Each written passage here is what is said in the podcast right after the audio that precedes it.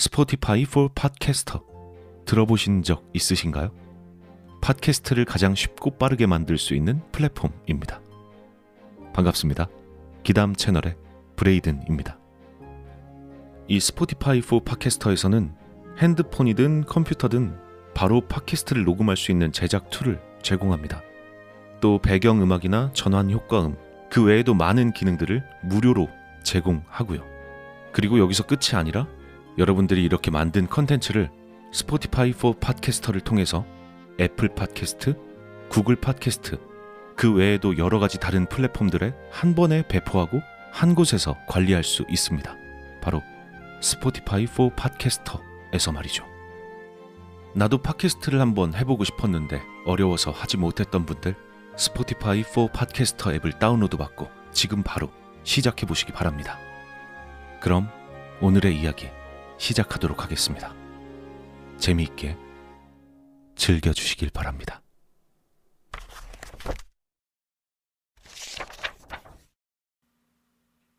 내가 중학교 시절 다녔던 학원 선생님의 체험담이다. 무명 시절에만 활동하고 유명해지기 전에 그만둔 듯 하지만 선생님은 소시적 북두의권 주제가를 부른 톰 캣의 멤버였다고 한다. 어느 날 멤버인 친구에게 베이스를 주기 위해 자가용을 타고 친구의 집으로 가고 있었다. 일을 마치고 보니 밤 12시를 이미 넘긴 시각이었다. 꽤 시골인지라 길을 잘 알 수 없었고 주변에 사람은커녕 자동차도 지나다니지 않았다. 드문드문 민가가 보였지만 가로등도 없는 시골길이 이어져 난감해하던 차에 어떤 교차로에서 전화 박스를 발견했다. 휴대폰도 없던 시절이라 선생님은 공중전화로 친구에게 길을 확인하기로 했다. 그 공중전화는 사방으로 뻗어 있는 길 중 북쪽 길 방향에 있었는데 그 길은 가파른 오르막이어서 헤드라이트를 밝힌 곳보다 위에 있는 부분은 아주 깜깜했다. 선생님은 전화 박스에 들어가자마자 무의식적으로 헤드라이트를 켜둔 길 쪽을 보며 전화를 걸기 시작했다.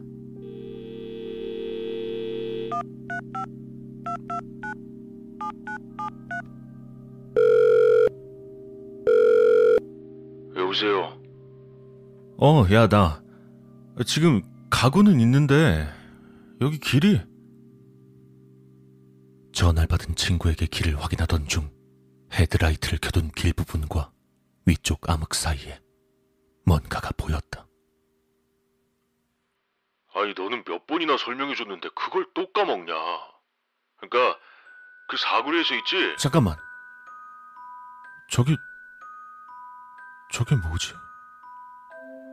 자세히 보니 공사 현장 간판인 것 같았다. 공사 중 폐를 끼쳐 죄송합니다. 그런 문구와 함께 여자 그림이 그려진 것이라고 생각하곤 다시 자세히 들여다보았다. 공사 안내 간판이야? 근데 저거 어? 기분 탓인지 아까보다 좀 더 앞으로 와 있는 느낌이 들었다. 믿을 수 없는 상황에 다시 그것을 집중해서 바라보니 그것은 공사 현장 간판이 아니었다. 그건 대여섯 살쯤 돼 보이는 여자아이의 모습을 하고 있었다. 야, 여보세요. 너 왜 그래? 갑자기 말도 없고. 왜? 무슨 일인데? 친구가 물어왔다. 어? 아, 니 이 밤에 웬 여자애가 서 있어서. 뭐? 무슨 소리 하는 거야? 여자애라니. 거긴 이 시간에 어른들도 안 가는 데야. 그렇게 이야기를 하는 동안 그것은 이곳을 향해 천천히 다가와선 이제 거의 전신이 헤드라이트 불빛으로 빛나고 있었다.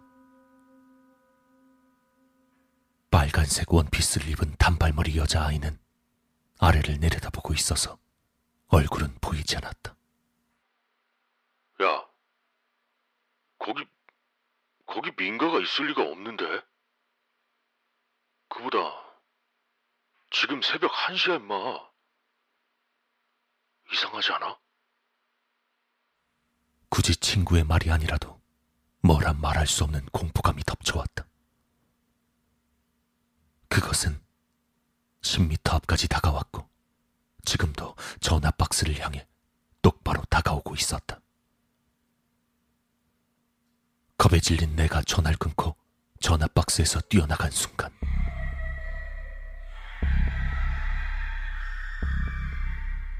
그것이 웃음소리를 내며 달려오기 시작했다. 난 심장을 죄는 듯한 공포를 느끼며 바로 차에 뛰어들었다. 그와 동시에 그것이 차 앞유리에 달라붙었다.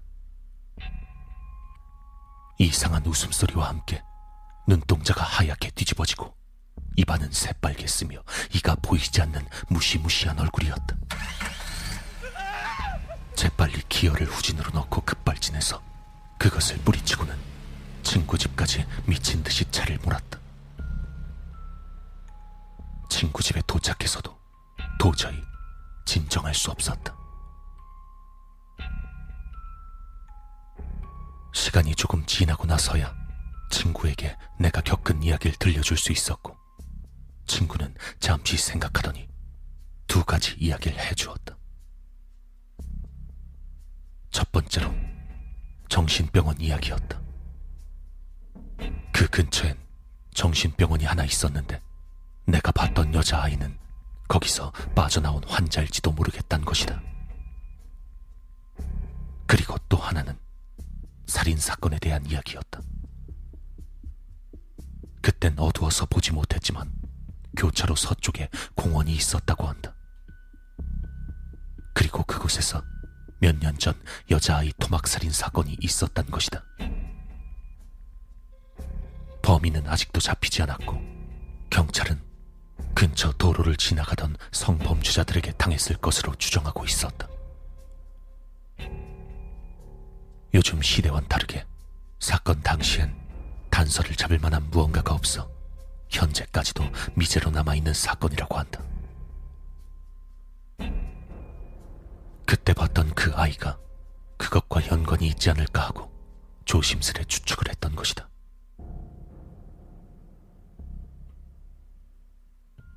진실이 무엇이건 간에 이 일 이후 선생님은 원래 하던 톰캣 쪽의 일을 그만두고 학원 관련 강사 일을 시작하셨다고 한다.